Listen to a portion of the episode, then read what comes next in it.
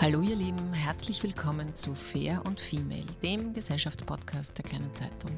Mein Name ist Barbara Haas, ich bin Journalistin und hoste diesen Podcast und heute geht es um ein großes Thema, nämlich um unsere innere Balance, wenn wir permanent von schlechten Nachrichten geflutet werden.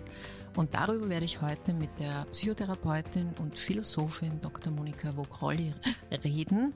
Ah, Luft holen. Herzlich willkommen, danke, dass Sie hier sind. Ich freue mich, dass ich hier sein darf, Frau Haas. Und es ist ja ein, ein Thema, wo einem der Atem stockt. Ja, genau. Das ist mir gerade passiert. Äh, liebe Frau Vogrolli, ähm, es ist gerade nicht leicht. Und dieses gerade dauert eigentlich schon ziemlich lange. Covid belastet uns als Gesellschaft jetzt schon zwei Jahre lang und seit 24. Februar herrscht Krieg in der Ukraine.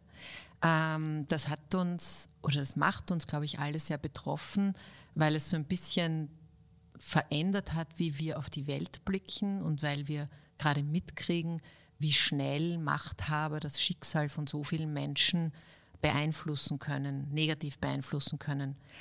Und ähm, ich würde gleich mit so einer großen Frage einsteigen, aber wie können wir denn bei all diesen schlechten Nachrichten noch optimistisch bleiben?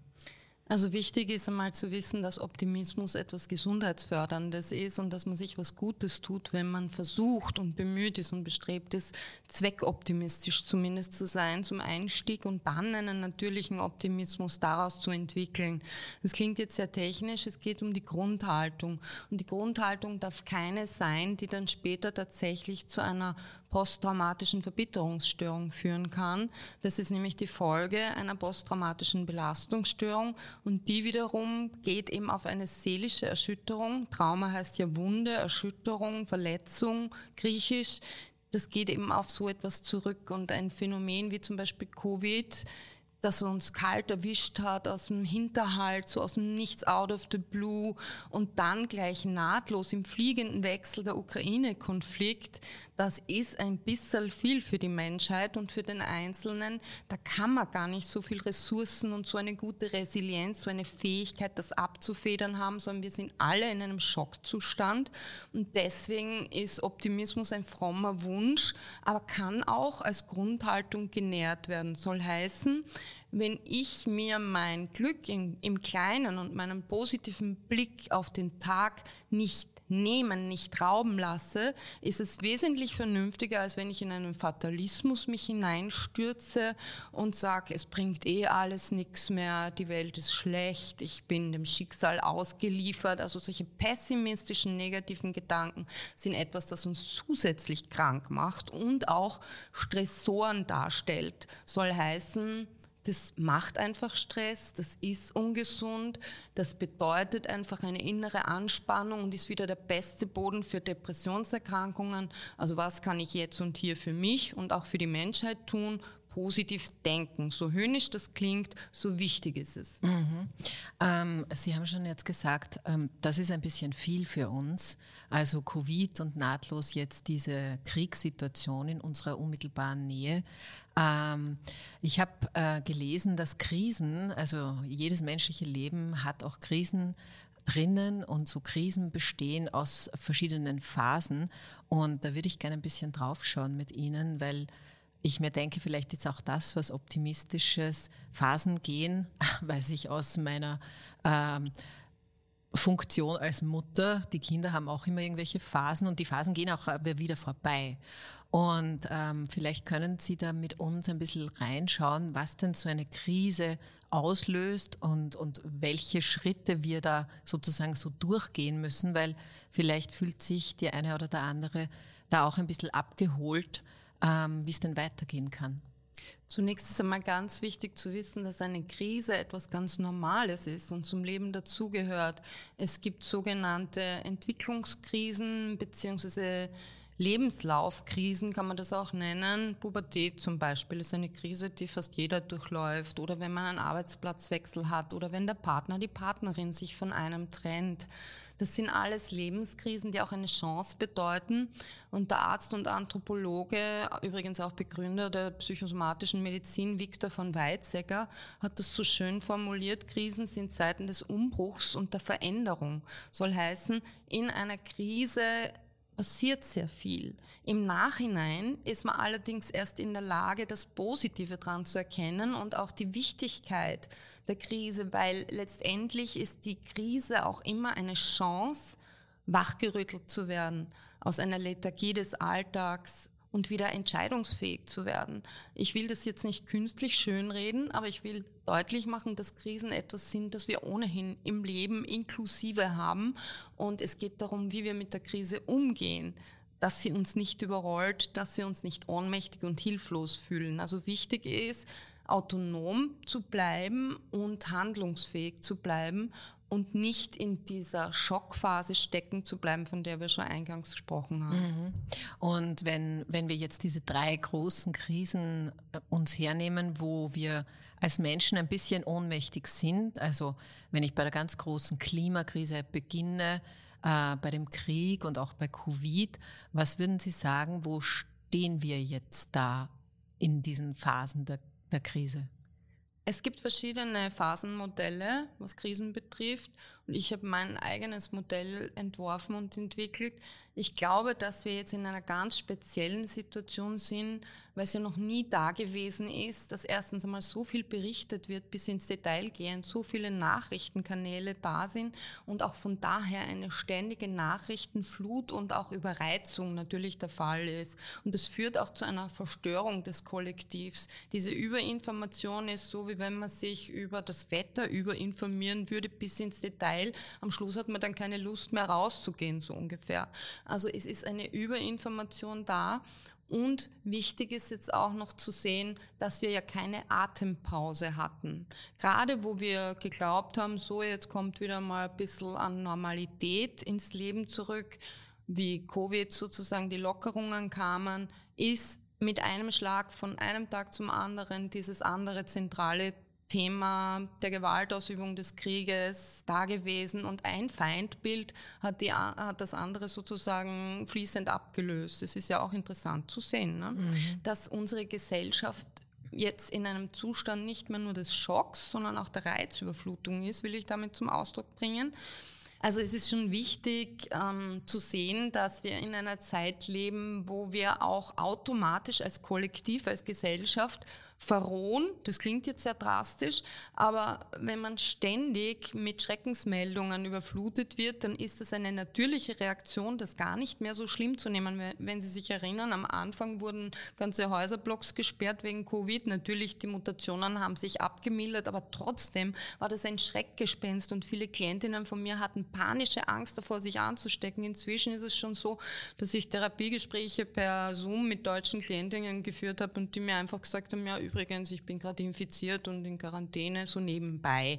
Also es wird alles, was vorher unglaublich erschreckend ist, wird dann irgendwie entzaubert auf eine gesunde Art und Weise. Also diese Verrohung ist jetzt nicht nur was Schlechtes, auch wenn es nach was Schlechtem klingt. Es ist so, dass man sich ja natürlich auch dissoziieren, also ein bisschen abspalten, distanzieren muss von dem ganzen Schrecken, von dem Krisenhaften. Sonst ist es ja auch nicht möglich, seinen beruflichen und privaten Alltag fortzuführen und überhaupt noch Glücksmomente zu mhm. haben. Also das ist eigentlich eine normale Reaktion, aber in dieser Phase stecken wir. Mhm. Ähm, Sie haben schon erzählt von ähm äh, Klientinnen und von dieser Covid-Entwicklung. Jetzt hat sich da natürlich auch viel getan, muss man sagen. Äh, wenn man zwei Jahre zurückblickt, da kannte man das Phänomen ja noch gar nicht. Äh, was, was mir irgendwie ein bisschen auffällt, ist, dass natürlich Covid uns viel wie soll man sagen, viel Unbeschwertes mal weggenommen hat, viel, was ähm, unser Leben schön macht, ausgehen, äh, essen gehen, Menschen treffen und so. Und, ähm, und es ist an, an diese Stelle ist ein bisschen Vorsicht ähm, getreten. Und bei mir ist jetzt eine Selbstbeobachtung auch so ein bisschen äh, Misstrauen unter Anführungszeichen. Ich war vor ein paar Tagen im, im Grazer Orpheum in einem Kabarett und das war keine Maskenpflicht mehr. Und ich habe mich ganz unwohl gefühlt mit all diesen Menschen, die mir so gefährlich nah plötzlich waren und nackt und irgendwie. Und die Frage ist, müssen wir vielleicht wieder lernen, soziale Wesen zu sein nach dieser Zwangsisolation oder, oder wie, wie kann man da wieder andocken? Mein Sohn, der war auch im Morpheum und hat mir das erzählt.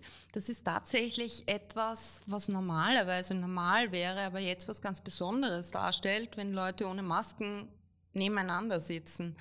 Es ist eine schwierige Entwicklung, sage ich jetzt einmal, weil wir tatsächlich entwöhnt worden sind durch diesen Paradigmenwechsel, der mit Covid kam. Alles, was vorher normal und gut und höflich war, wurde uns nicht nur abgewöhnt, sondern sogar verboten. Also es wurde ja quasi eine kollektive Soziophobie proklamiert, und empfohlen. Das, was äh, Klienten und Patienten von mir und von der Reha-Klinik, wo ich tätig war, eigentlich als Problematik hatten, nämlich nicht rausgehen zu wollen, nicht einkaufen gehen zu wollen, nur in den eigenen vier Wänden zu hocken. Das war sozusagen der Prototyp dieser Zeit, so sollte es sein. Das wurde normativ sogar gesetzt und verhängt über unsere Gesellschaft. Und jetzt ist es so, dass man diese Normalität, diesen, dieses Urvertrauen fast schon nicht mehr kennt und tatsächlich einen Ausweichreflex hat, ja, wenn man jemanden sieht, der einem entgegenkommt, dazu tendiert, Haken zu schlagen oder ja. wegzuschauen, was früher eben unhöflich gewesen wäre. Also uns sind ja unsere ganzen traditionellen Werte, sage ich jetzt einmal, auch ein bisschen suspekt gemacht worden, nämlich dass man die Hand gibt und dass man eben die Nähe des anderen sehr wohl zulässt und offen aufeinander zugeht. Ich glaube, dass das jetzt einfach ein prozesshaftes sich zurückgewöhnen sein wird und wieder Vertrauen fassen. Und Menschen sind da sehr, sehr lernfähig. Also da mache ich mir überhaupt keine Sorgen, dass das so bleiben könnte, dass unsere Gesellschaft soziophob bleibt. Das glaube ich nicht. Aber es hinterlässt schon Spuren und der Umgang miteinander ist ein anderer geworden, weil zum Beispiel ist es völlig normal, inzwischen Meetings über Zoom oder Teams zu machen, was früher absurd gewesen wäre. Mhm. Es hat auch viel gute Entwicklung zugelassen, weil es einfach notwendig war. Ähm, ich würde auf was noch gerne kommen, was auch in, in äh, der Covid-Pandemie ähm, sehr spürbar wurde, nämlich dass sich ähm, die Gesellschaft ein bisschen in Lager ähm, spaltet. Also die einen sind dafür und die anderen sind für was anderes. Und ähm, es gibt im Schwedischen ein Wort, das heißt lagom und das heißt ähm, gerade richtig. Also sowas haben wir nicht im Deutschen, aber das ist so nicht zu viel und nicht zu wenig, sondern genau recht. Und äh, ich finde das Wort ist irgendwie ganz schön, ähm, weil es ein bisschen ein, ein Lob ans Mittelmaß ist.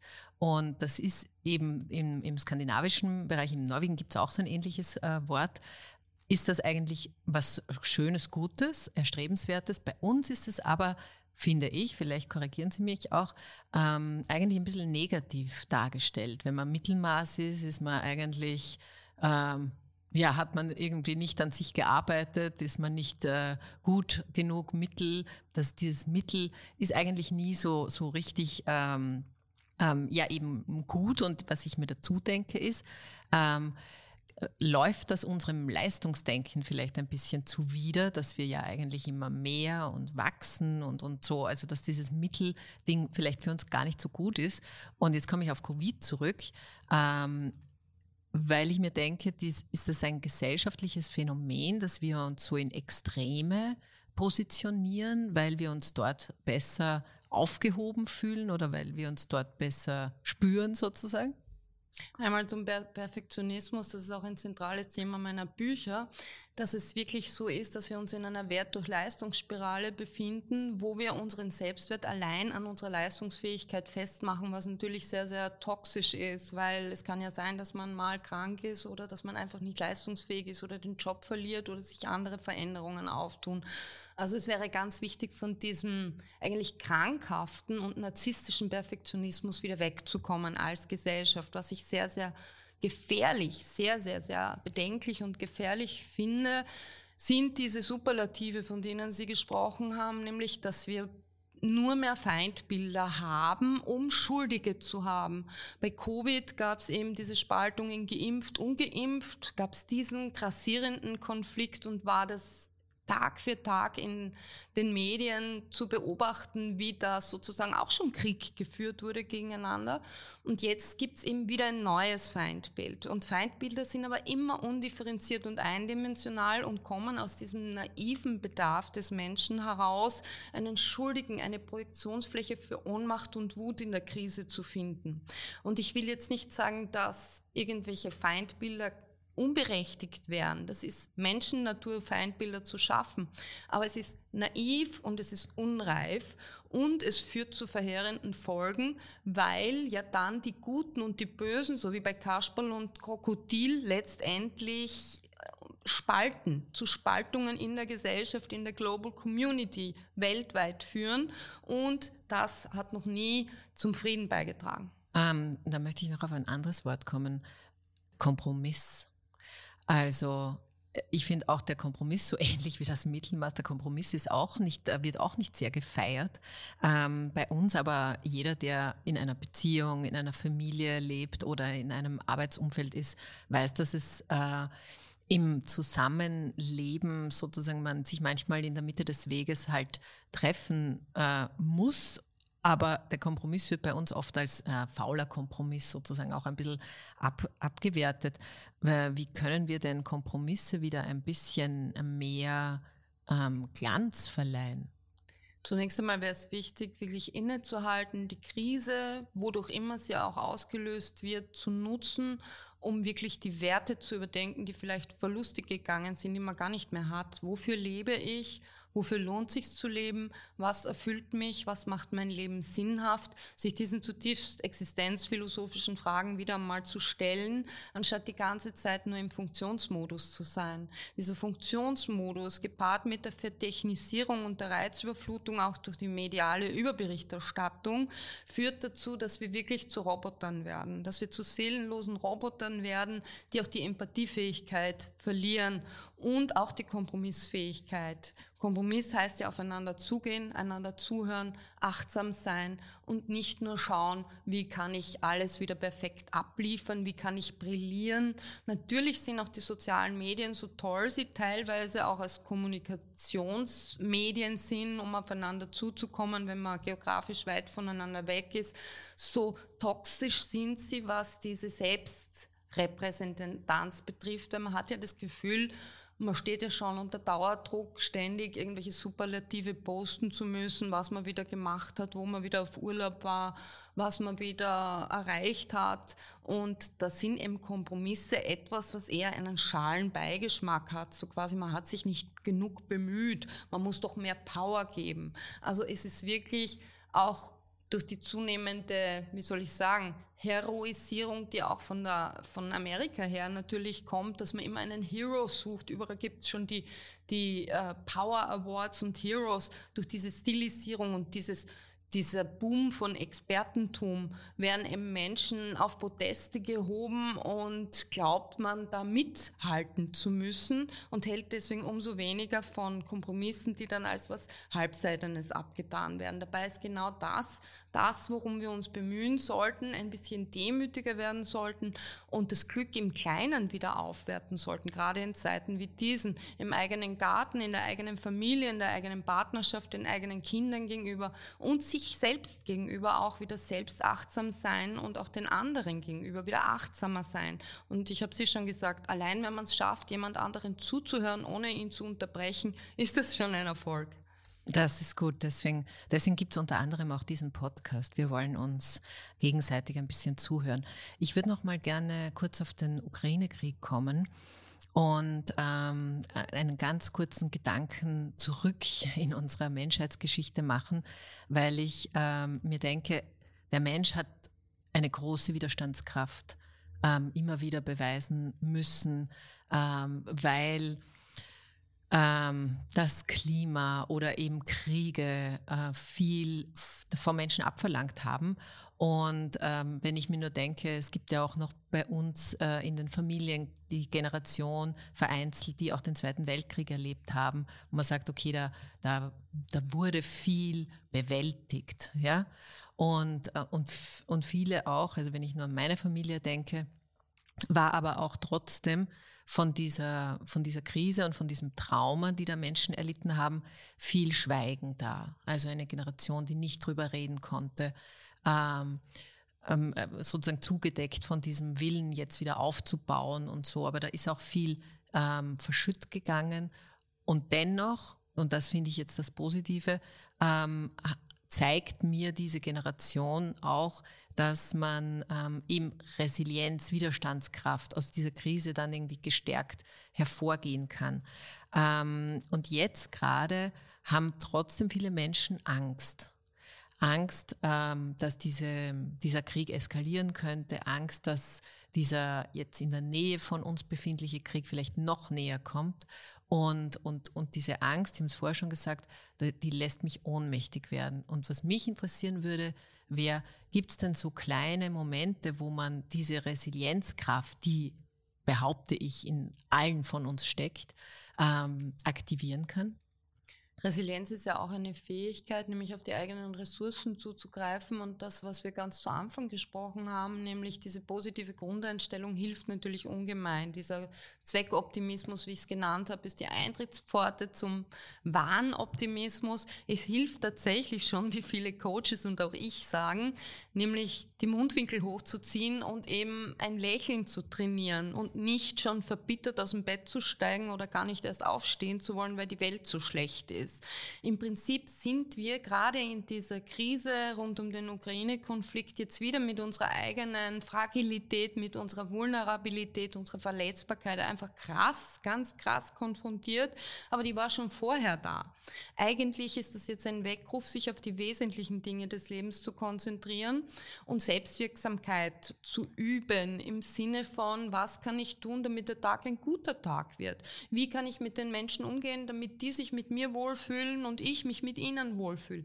Die Dinge im Kleinen sind die so ähnlich wie bei einem Essen, wo man auch schaut, dass man den Tisch schön herrichtet und dekoriert und vielleicht richtig würzt. Diese Feinheiten und Achtsamkeiten sind es, die unser Leben in Wahrheit ausmachen und bereichern. Und ein kleiner Moment jeden Tag, diese Sparkling Moments, wie das in der Psychotherapiesprache heißt, die können so viel retten und auch bewusst machen, was wir alles haben und nicht, was wir nicht haben. Ohnmacht und Angst sind natürlich auf der anderen Seite auch etwas, mit dem wir leben müssen, aber im Prinzip ist immer unser Leben von Bedingungen von außen abhängig, sind wir nie so autonom, wie wir uns vormachen und sind immer Menschen geblieben, die halt auch dem Schicksal anheimfallen. Und es wäre jetzt dumm und blöd und töricht und unreif zu sagen, nur jetzt sind wir bedroht und jetzt ist alles schlecht. Es geht darum, wie gehe ich mit meiner Zeit und meinen Mitmenschen und mit mir selber um. Und das hängt nicht von Putin oder vom ähm, ukrainischen Präsidenten ab. Mhm. Ähm, Sie haben ein interessantes Wort gesagt, Selbstwirksamkeit. Das äh, finde ich spannend, gerade auch in diesem ähm, Krieg jetzt äh, in unserer Nachbarschaft, nämlich dieses große Bedürfnis, Hilfe anzubieten. Und ähm, viele kümmern sich jetzt um Quartiere, helfen den flüchtenden äh, Menschen, in erster Linie Frauen und Kinder und ähm, haben damit ein bisschen wieder Kontrolle in der Hand, weil man kann was machen, äh, im Kleinen sozusagen. Und ähm, das spiegelt sich, äh, kriege ich vielfach mit, auch äh, in meinem Freundeskreis, ähm, spiegelt sich in, in, eben in, einem Gestaltungs, in einer Gestaltungsmöglichkeit. Und das würde mich jetzt psychologisch interessieren. Was steckt denn dahinter? Was, was gibt uns denn das, wenn wir äh, wirklich unmittelbar helfen können? Ja, das Stichwort Selbstwirksamkeit ist eigentlich das magische Wort. Es geht darum, autonom handeln zu können, anderen helfen zu können. Man ist ja da in einer Rolle des Stärkeren. Das gibt auch psychologisch gesehen ein gutes Gefühl. Ich war jetzt vor ein paar Tagen in Berlin und habe gesehen, wie die ukrainischen Ankömmlinge in Empfang genommen und was gefeiert worden sind. Die Gefahr daran ist halt, dass nach diesem ersten Hype und dieser Feierstimmung dann auch sehr schnell das systemisch kippen kann und man dann wieder überdrüssig ist und eigentlich auf sich selbst zurückprallt und sich sagt, so, und was ist jetzt mit mir? Wer hilft mir? Aber diese soziale Ader jedes Menschen, der Mensch ist ja ein soziales Wesen, ist natürlich etwas, was, was unglaublich Schönes ist. Man kann aber auch hier eine gewisse Aggression manchmal psychologisch sogar ähm, orten im Sinne von, dass eben die Ohnmachtsgefühle damit aggressiv abgewehrt werden, indem man die ganze Zeit einem Helfersyndrom frönt und das dann übertreibt. Also auch hier ist ein Mittelmaß, ein gesundes Gut, so dass man sich nicht hineinsteigert und dann seine letzten Ersparnisse dafür gibt, nur um sein Leben wieder sinnhaft zu gestalten. Also auch da kann eine Hysterie Platz greifen. Es ist immer wichtig, am Boden zu bleiben und auch zu schauen, ob das nicht Flucht vor der eigenen Selbstfürsorge ist, weil man einfach so eine Angst hat, dass man sich sozusagen in die Position der helfenden Person hineinsteigert, um diese eigene Angst nicht mehr zu spüren. Also es ist ganz wichtig, reden, reden, reden, nicht nur anderen helfen, ist auch ganz wichtig, aber auch über die eigenen Ängste reden und die nicht verdrängen. Ja, das, was Sie da jetzt gesagt haben, dass das auch kippen kann, das haben wir ja auch äh, 2015 bei der großen Flüchtlingsbewegung ähm, aus Syrien erlebt. Da war am Anfang auch alles willkommen und dann ähm, eigentlich genauso, wie Sie es jetzt beschrieben haben, ist das sehr schnell sehr ins Gegenteil ähm, gekippt. Das ähm, könnte vielleicht ein Learning sein aus dieser Phase, hier ein bisschen vorsichtiger auch vorsichtiger auch mit helfen zu sein. Und kritischer zu sein, ja, auch selbstkritischer, sich immer wieder zu fragen, warum mache ich es denn? Mache ich es aus Angst, um mich nicht mit meinem eigenen Ding zu konfrontieren? Oder mache ich es wirklich mit kühlem Kopfe und gezielt, weil ich helfen will im Rahmen des mir Möglichen? Also das Motiv ist wichtig und äh, sind wir wieder beim Schwarz-Weiß-Denken. Es wäre auch fatal zu sagen, alle, die jetzt zu uns kommen, sind gut und die anderen sind die Bösen. Dieses Schwarz-Weiß-Denken ist etwas, was die Gesellschaft schwächt und was aber momentan absolut gehypt wird. Und das ist das, was mich eben am meisten besorgt macht. Mhm.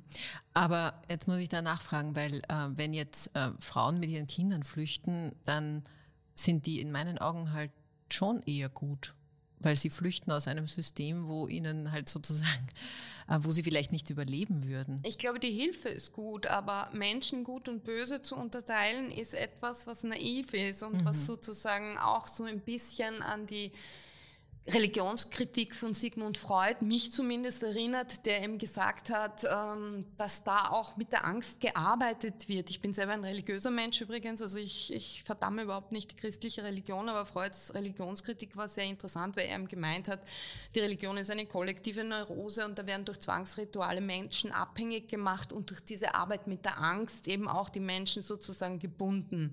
Und so ähnlich läuft es ja teilweise jetzt, dass Menschen einfach durch Angst auch dirigieren regiert werden. Und Gut und Böse ist, glaube ich, nicht etwas, was wir uns anmaßen sollten, über andere quasi den Stab zu brechen. Du bist gut, du bist böse, du kommst von dort, also bist du ein böser Mensch, du kommst von da, du bist ein guter Mensch. Das wäre sehr, sehr kleinkariert und engstirnig, sondern man muss differenziert bleiben. Es geht um den Menschen, nicht um seine Herkunft. Es geht darum, wie er mir begegnet. Und natürlich ist Hilfe was ganz, was Wichtiges. Also ich will in keinster Weise jetzt sagen, dass Menschen, die zu uns kommen und Hilfe suchen, keine guten Menschen sind. Ihr Motiv ist absolut gut, aber es sind Menschen. Mhm. Und dieses Glorifizieren und Idealisieren von Menschen ist etwas, was zwar auch ein psychologisches Phänomen gerade in Krisen ist, dass man eben um Halt zu suchen und noch eine Struktur zu haben, die Guten und die Bösen braucht. Aber das ist eben das, was ich kritisiere. Mhm. Ja, wir sind vielleicht auch ein bisschen aufgewachsen mit vielen Erzählungen, auch aus äh, Filmen und aus der die Literatur. Märchen. Dass es immer sozusagen sozusagen Gut und Böse, diese zwei Narrative Dieser nur gibt. Dualismus, und, und, genau. und davon hängt es ab. Das ist ein wichtiger Hinweis, hier drauf zu schauen. Nichtsdestotrotz ähm, sagen Sie, Hilfe ist was äh, Gutes, man stärkt äh, denjenigen oder diejenigen, die das gerade brauchen, aber auch einen selbst ähm, an der Stelle ähm, sage ich auch, was wir als kleine Zeitung in dem äh, Moment auch relativ schnell gemacht haben. Wir haben gemeinsam mit der Caritas eine Aktion gestartet, wir für die Ukraine und ähm, unsere Plattformen sozusagen dafür genützt, auch hier ähm, Spenden zu sammeln, um das dann auch über die jeweiligen Organisationen auch irgendwie gut zu kanalisieren, damit das auch dort äh, dann auch ankommt, was gerade gebraucht wird. Ähm, das äh, ist auf große Resonanz gestoßen, was, was mich sehr freut. Ähm, ich verlinke das auch in den Shownotes noch, sollte das jemand noch in Anspruch nehmen. Und ähm, Ja, abschließend nochmal die Eingangsfrage. Wir können also trotz all der schlechten Nachrichten optimistisch bleiben, wenn wir ähm, im Kleinen das äh, Gute und Positive sehen. Habe ich das jetzt richtig verstanden? Ich glaube, es ist ganz wichtig, diese Verurteilungen, zu denen wir neigen, diese Kategorisierungen und Schubladisierungen zu lassen. Es ist natürlich ein frommer Wunsch, weil es geht nicht mit einem Fingerschnippen. Aber wenn man jetzt zum Beispiel unser Gespräch gehört hat, kann man ja auch sagen, ist das jetzt eine gute oder ist das eine böse? Ist die zu kritisch, dann ist sie böse. Oder ist das eine gute, weil die eh gut genug ist? Ich war jetzt geneigt zu sagen, dass ich auch geschaut geschaut habe, dass Wohnungen, die frei sind von Bekannten von mir oder auch von Klienten von mir, ukrainischen Flüchtlingen zukommen, dass ich mit dem ukrainischen Honorarkonsul in Graz sehr eng zusammenarbeite diesbezüglich. Sozusagen, um noch zu den Guten zu gehören. Das war sozusagen mein Reflex. Jetzt habe ich es auch gesagt, weil wir einfach in einer Zeit auch der Angst vor Abwertung leben, vor Dämonisierung, so quasi, dass man dann in die Ecke der Bösen kommt. Und das ist etwas, wenn man öffentlich sich zu Wort meldet, was wirklich, äh, was wirklich pandemisch um sich greift und wovor ich eben auch warnen möchte, dass man wie im Grimmschen Märchen äh, oder ja, weiß ich nicht, wie in der Religion von Teufeln und von Heiligen spricht. Es gibt nicht diesen einen Dämon, der, wenn er nicht da wäre, äh, den Weltfrieden dann Platz greifen ließe, sondern wir müssen bei uns selber anfangen, uns bei der Nase packen und dann mal schauen, wie wir mit uns selbst und mit unserem Leben und mit unseren Mitmenschen umgehen. Und wenn wir da wieder toleranter und achtsamer sind. Und mit achtsam meine ich einfach zuhören und ja, wertschätzend sein. Dann wird die Welt gerettet, wie schon der Stephen Hawkins gesagt hat, der Astrophysiker kurz vor seinem Tod. Nicht Umweltkatastrophen und nicht Kriege werden die Menschheit gefährden und zerstören, sondern die Empathielosigkeit.